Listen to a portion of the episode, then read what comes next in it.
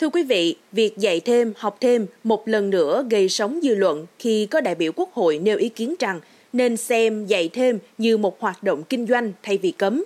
Vậy đối với các nước châu Á khác như Trung Quốc, Hàn, Nhật thì sao? Hiện các nước này quản lý hoạt động dạy thêm, học thêm như thế nào? Mời quý thính giả hãy cùng với podcast Báo Tuổi Trẻ tìm hiểu ngay bây giờ. Thưa quý vị, vào tháng 7 năm 2021, chính quyền Trung Quốc bắt đầu triển khai quyết liệt lệnh cấm các trung tâm dạy thêm tư nhân, đặc biệt nhắm đến các cơ sở kinh doanh vì lợi nhuận và dạy các môn học có trong chương trình chính khóa.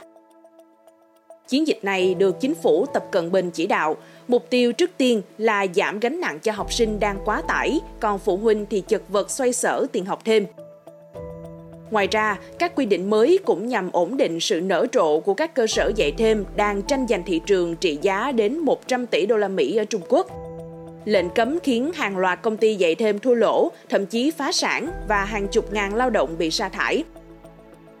Tuy nhiên, trong bài viết vào tháng 7 năm 2023, Bloomberg chỉ ra dường như những số liệu trên chỉ là bề nổi của tảng băng – nhu cầu học thêm vẫn rất lớn và cả người học lẫn người dạy phải chuyển sang hoạt động chui. Trong đó, người khổ nhất là phụ huynh. Trả lời Bloomberg, bà Sarah Wang, 40 tuổi, một phụ huynh đang làm việc tại một công ty thương mại điện tử ở Thượng Hải cho biết, bà đang cho đứa con lớp 5 học kèm 11 tại nhà để tránh bị phát hiện. Chi phí bỏ ra để thuê gia sư đắt hơn 50% so với hồi được phép cho con đến học thêm ở trung tâm. Năm sau, con lên lớp 6, bắt đầu học nhiều môn khó hơn, bà Sarah Wang tính toán chi phí thuê gia sư sẽ còn tăng vọt. Trong khi đó, kỳ thi tuyển sinh đại học Gaokao của Trung Quốc nổi tiếng rất cạnh tranh với hơn 10 triệu sĩ tử mỗi năm. Đồng thời, vào được một trường đại học danh tiếng cũng tương đồng với việc các bạn trẻ có thể được trả lương cao hơn sau này. Có phụ huynh còn ví von, bức tranh tuyển sinh giống như cảnh hàng nghìn quân mã đang chen chúc đi qua một chiếc cầu ván bé nhỏ học thêm là một cách giúp con cái họ tăng sức mạnh cạnh tranh.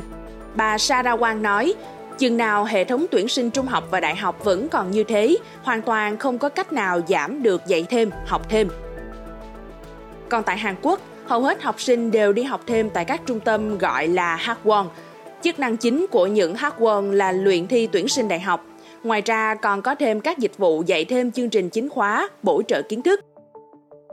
Tính đến năm 2020, Hàn Quốc có hơn 73.000 hát won. Thống kê cũng cho thấy phụ huynh nước này đã chi hơn 20 tỷ đô la Mỹ cho con học thêm trong năm 2022.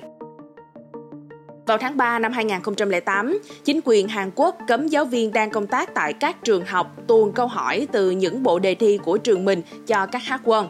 Tuy nhiên đến nay, vẫn nhiều lần cơ quan chức năng phát hiện những giáo viên vi phạm bán các bộ đề cho hát quân giúp học sinh được luyện thi có điểm cao hơn.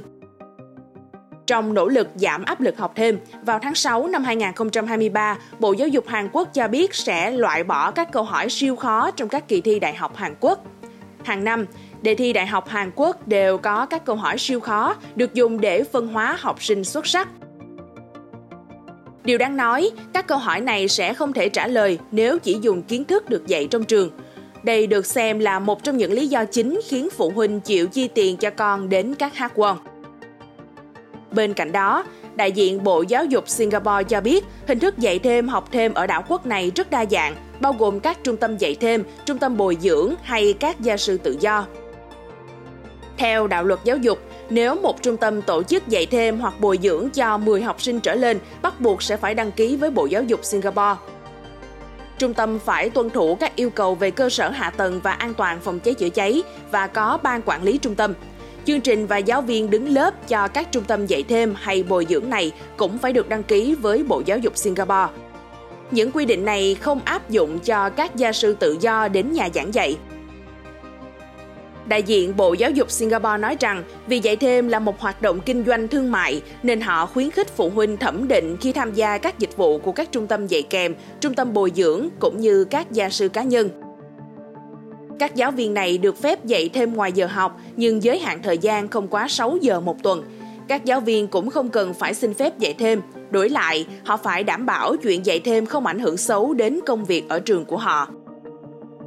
Đối với nước Nhật, vì chênh lệch về độ khó giữa chương trình học chính khóa và đề thi tuyển sinh nên đã khiến nhiều phụ huynh Nhật cho con đi học thêm.